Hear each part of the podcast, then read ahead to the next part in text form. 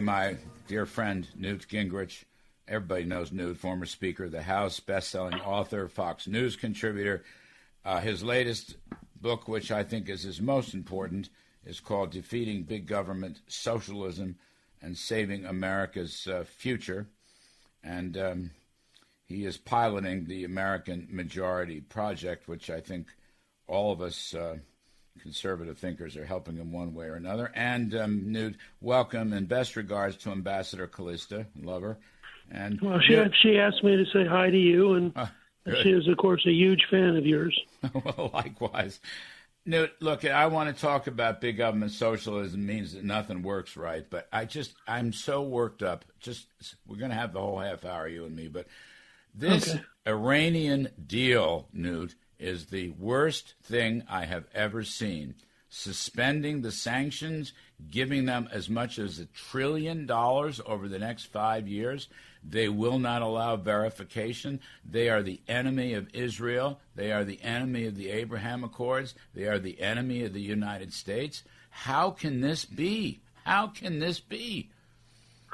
Well, I think you have to start with the assumption that the people who cut the original deal, John Kerry and others, uh, while Biden was vice president and part of it, uh, are right back at the same stand. And what they're going to try to do is get the same kind of terrible deal, except now it's worse. Hmm. Uh, the Iranians have taken their measure. The Iranians know that they are uh, cowardly and incompetent and will lie to themselves. I'm talking about the American side. Uh, and the Iranians are going to ruthlessly exploit every possibility. Uh, when you look at how President Trump had literally boxed them in, had uh, killed uh, General Soleimani, who was their top terrorist, had uh, imposed very tough sanctions, uh, had crowded them on every front, and then you turn around and then built a real alliance with Saudi Arabia and the United Arab Emirates and others. And then you look at what Biden has been doing. Uh, it, it, it almost requires assuming that the Biden administration has zero touch with reality. I mean, you, you, you've heard me say before that these are people who saw The Lion King and thought it was a documentary, and they actually believe lions and zebras sing and dance together. Uh, they're they're totally delusional, uh, and what they're going to do is, is, is set a situation up where the Israelis are going to attack. Mm. I mean, it, Israel, on, unlike the United States, the Israelis have a very realistic sense of how dangerous the Iranians are, and having lived through uh, or seen a large part of the population killed in the Holocaust, and having been the subject of attack after attack from their neighbors, the Israelis don't take risks. And I, I would not be at all surprised to see the Israeli government have an election coming up, and after the election, I would not be at all surprised to see them literally have a preemptive attack on all of the Iranian capabilities simultaneously. That's a key point. That's a key point, and one with which I agree, and that's what I've hearing from my pals in the intel community. Anyway, I just wanted to take a whack at that. Um, first of all, your campaign to defeat big government socialism has taken legs. You know, I I use the phrase, I've adopted the phrase. I give you credit, but I got we have everybody talking about it. Everything has failed. I mean, they've you know, taken a terrific economy and in 18 months run it into the ground. The all the woke uh, cultural stuff is a disaster. The country's rebelling against it. Open borders. So, with that said, Newton, I was reading your uh, latest, let's see, July 15th on the Fox and Ear column Biden's big government socialism means that nothing works. How do you see the story right now? Joe Manchin, I think, gave us a lift uh, at least we dodged a bullet here, a short term bullet. But the bigger picture is I think you're saying we have to make sure that we win the intellectual argument against big government socialism, and that will rally a new, a new coalition. Yeah. Is that fair? No, look, yeah, and listen, you and I have been together as, as uh, partners in arms, fighting for supply side economics, for tax cuts, for economic growth, for the intelligent way to fight inflation, which is increasing the supply of goods and services to mop up the money, not punishing the American people into dropping out of the economy. And so we've been at this now for a long time. What the left does is not because they're incompetent, uh, it's not because they're dumb, it's because they believe in a set of things that don't work. And part of my model for this is uh, Prime Minister Thatcher, who, when she became the opposition leader in 1975, was very clear. Her goal was to destroy socialism as a legitimate alternative, and she was so effective at winning the argument that no openly left wing labor leader has become prime minister in 40 years. Mm. And I think we're in a very similar situation that we have an opportunity because it's going to be so bad. As, as you know, the, the inflation rate this week was 9.1%. The price of gasoline is more than twice what it was under Donald Trump. Uh, the price of food is going through the roof. And by the way, will get worse. And the effect of that in the third world, where you just saw uh, Sri Lanka disintegrate as a country, uh, you're going to see horrendous problems across the planet. Uh, and you have a philosophy and an approach to life that simply doesn't work. Uh, and I think as a result, we uh, the great challenge to us is not just to win the elections, but to win the argument and set the stage so that in 23 and 24 we begin governing as Reagan did and as we did with the contract with America uh, in a way that truly is, I think, uh, pretty effective uh, and that begins to move America back to being a competitive country. And if we do it right, um, we will finish up with an amazing victory in 24 and really be in a position to get America ready to compete with China and anybody else who wants to come and play. If we don't, if we don't win the arguments about the superiority of free market capitalism over big government socialism and central planning and redistributionism, which have failed everywhere, then we won't really have done our job. I mean, the elections in this fall, uh, you're saying, and I totally, totally agree with this, they're the precursor, but you have to win the intellectual argument, lay the groundwork for 2024. I mean, unless the White House is taken back, we won't be able to reestablish these pro growth reforms and Newt, you know, other reforms too, as you well know, you know, stopping the cancel culture that's going on, critical race theory, getting parents back to running the schools, school choice, uh, closing down the border, restoring law and order, right? The battle for crime. Yeah. These these are the key intellectual points. The situational story is important, and it's not good. We're fighting back, but it's the intellectual story here. Socialism has never worked. That's right, and then and the fact is, the only way socialism stays in power is by becoming more and more and more repressive, locking up more people. Uh, punishing you for dissenting, uh, d- dictating what you're allowed to think or say. Uh, and it's, uh, you know, I, I watched the January 6th committee, which I realized was a show trial in the Stalinist tradition. And I got so intrigued with it, I actually went back and I'm now reading a series of books on uh, the Russian Civil War and the Russian Revolution. And it's it's eerie how left wing ideological movements are parallel and how much they're similar. Uh, and they all start with the idea that the current imperfections can only be changed by destroying the system and rebuilding it in the image of their fantasy. Uh, and that's what you're seeing happen. The, you know, when you when you when a, when a seven-year-old white girl is taught that she is inherently inferior because of her skin color, that's pure racism. Uh, when third graders are invited to have a discussion about their attitude towards transgenderism, that's insanity uh, when when you're in a situation where there are some states that want to abolish mathematics because mathematics has uh, a final correct answer, and that means some people will be wrong and they'll feel bad. So, in order to avoid them feeling bad, let's not ask them to learn mathematics. I mean, these are the sort of things. By, by contrast, by the way, you'll you'll like this. Like when Callista and I did nine days that changed the world about Pope John Paul II going back to Poland in 1979 we were filming in Poland, and Solidarity so liked what we were doing, the great union that had stood up to the, to the Soviets, that they gave me a poster that they had made back in uh, 1979, 1980, and it's on the wall of my office, just a simple big sheet of paper, and it says, "For Poland to remain," this is in Polish, but for Poland to remain Poland, two plus two must always equal four. Ah, and they were ah. going they were going right at the Orwell argument hmm. that a totalitarian state says to you, if we tell you two plus two is three, it's three. If we tell you two plus two is five, it's five. Well, watch the Biden White House. Hmm. It behaves as though they studied Orwell and thought it was a textbook. Hmm. uh, they, they think they can tell you, you they, they can tell you anything, and you're supposed to believe them, even if they're crazy. I love that. Two plus two must equal four. Biden is in denial about all the other factoids that keep cropping up. I love, I love that. He's just in complete denial. Uh, inflation's just the top of the tip of the iceberg.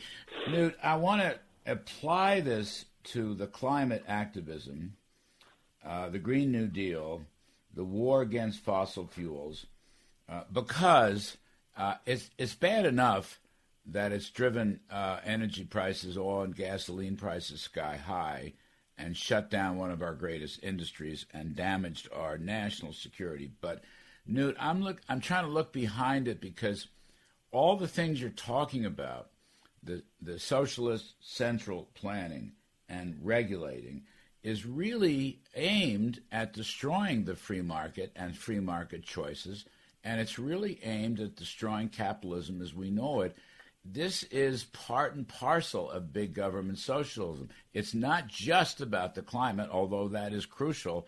I see this as their way of going to uh, enhance and you know move ahead with their socialist agenda. That's what this really is. Is an attack on capitalism. Well, you know, there's a there's a little known article by Robert Heilbroner, who was a great economic historian but a Marxist Mm-hmm. And in 1991, Heilbroner writes this piece, uh, and I'm going to go back and try to find it and circulate it because it's it's really a key to understanding what happened. And Heilbroner says, you know, with the collapse of the Soviet Union, we've really lost the argument for centralized government. And we need something to give us moral force to regain the argument for centralized government. Uh, and the environment's the most likely thing to work. And if we could build enough emotional energy around the environment, then that would become the, the, the tool for us to reassert uh, the need for gigantic government to control our lives. Hmm. I mean, Heilbroner, he's very, he's unbelievably open about this. Hmm. Uh, and he's writing to his fellow left wingers. Uh, and that's that's the origin of, of 90% of this.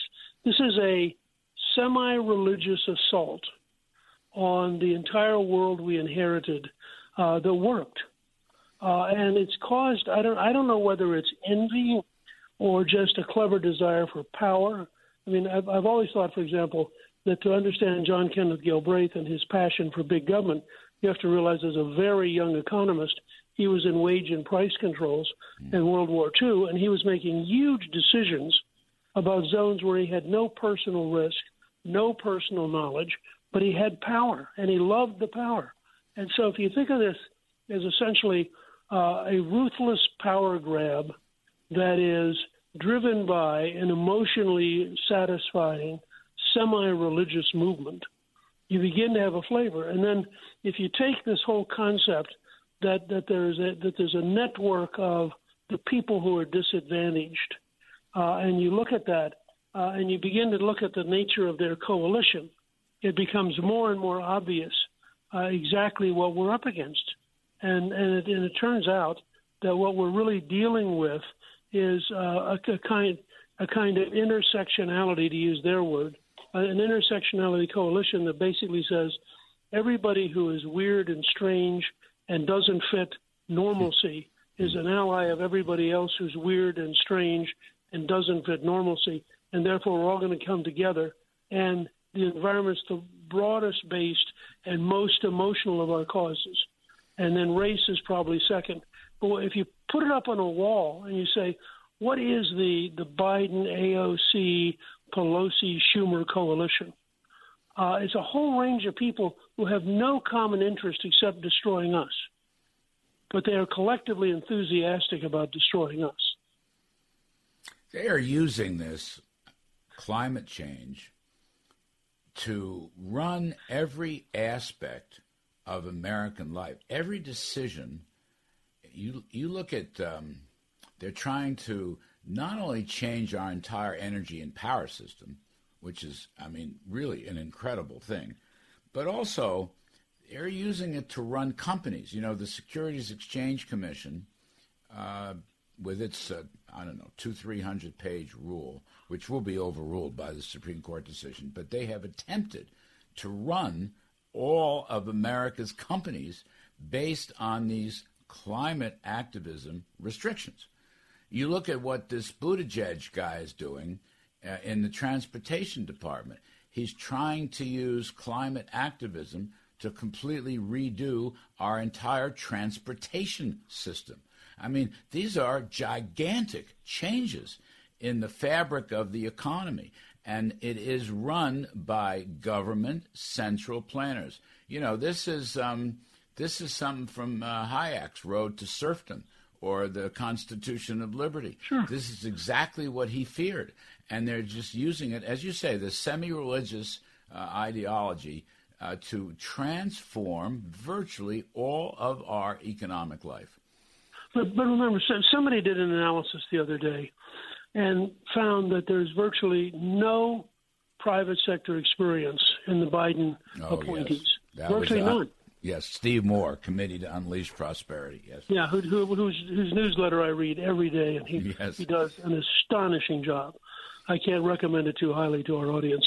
But but here's what hit me: if you're Buttigieg, this is the greatest level of power you've ever had. Now you have no sense of responsibility, you have no sense of accountability. So if you screw up an entire industry, or you destroy a town, or or you wipe out fifty thousand jobs, what do you care? Uh, you're powerful. They're not powerful. Mm. And what we've seen is the emergence of a political class which wants to take us from citizens, which is the great achievement of the founding fathers, that we are endowed by our Creator, and power comes directly to us. We loan it to the government. Mm. And they want to reverse that and make us subjects, where Pete Buttigieg, out of utter ignorance, has power because he occupies a position in government, and so he can dictate to you and me in ways that are, by any reasonable standard, crazy. Now, the other thing to notice is, and this is how you can tell it's a religion, no facts matter. Mm. The, the, the fact is, virtually everything Al Gore predicted about climate change didn't occur. And this goes back to the alarmism. Alarmism is the emotional driver of the left. Mm. Uh, we know something terrible is about to happen if we don't act right this minute.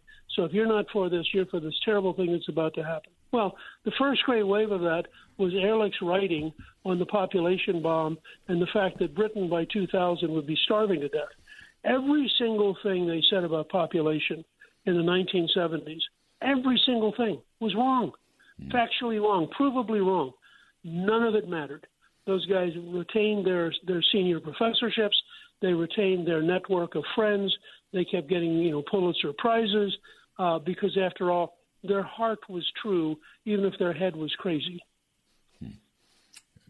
Fantastic stuff. You know, um, just as the last thought here, uh, our friend, and I, I, love the guy, warts and all, but uh, Donald Trump said to New York Magazine he's he's going to run again for president. Uh, can and I know you love the guy too, but can Donald Trump, you know, make this case of the failure of big government socialism and the failure of critical race theory and uh, the failure of um, of this uh, government power grab? Can he make the case, Newt? Well, he can if he wants to. I mean, the, the, the great challenge with President Trump, who you worked with very closely and who I've known for a reasonably long period of time, is I, I, I said one time on, on uh, Maria Bartiromo's show years ago that there's a there's a big Donald and a little Donald, and the big Donald is as historic as Andrew Jackson or Abraham Lincoln, but the little Donald comes running along and has to, you know, he tweets something crazy or get involved in some fight he doesn't need, you know. Uh, I love this. The big, I, I haven't I mean, heard I this before. It's, look, it's the best explanation I've ever had of, of, of trying to cope with because I really think that his term was unbelievably historic, mm. and people will only recognize it when they get beyond the hatred. Uh, the, ch- the, the, he has two challenges. I mean, being very candid now, and we'll, I'll probably get yelled at for this uh, by my by my wife, among other things. Uh, but the, but the truth is, he should have spent the last year and a half thinking through what went wrong because he should have won re-election in a landslide. Yes. And it's not just about whether it was rigged or stolen or anything else. He should have won by such a big margin it wasn't impossible. There were reasons he didn't. He, he has not slowed down to think about that. Furthermore, I, I think there's a very simple formula for the people who want to get America back on track. And it's, it's just three steps. Think about an American majority, Mm-hmm. not a Republican majority. And we've proven you can go to AmericanMajorityProject.com. We have tons and tons of data. We've proven that, for example, 87% of the country thinks we have to return to the America that works. Uh, the, the, the 90, by 91 to 6, we agree with Martin Luther King Jr. that it is the content of your character, not the color of your skin. I mean, there's a base out there for a huge majority, which includes Latinos and Asian Americans and African Americans and Native Americans in ways that no Republicans ever thought of, except maybe Reagan. Second, uh, I think you have to be positive. Just People are in pain. seconds. People want to know what are you going to do to make my life better. Don't don't just get me involved in some ideological argument. How am I going to afford gasoline? How am I going to get? How, how's my job going to survive? And then third, we have to destroy intellectually our opponents and prove to people for two generations you don't want to take these people on because they're terrible and their ideas don't work. Fabulous. Fabulous. Newt Gingrich, the best of the best, the great Newt Gingrich, and Ambassador Callista. We're going to join together and keep fighting this great fight. Terrific stuff.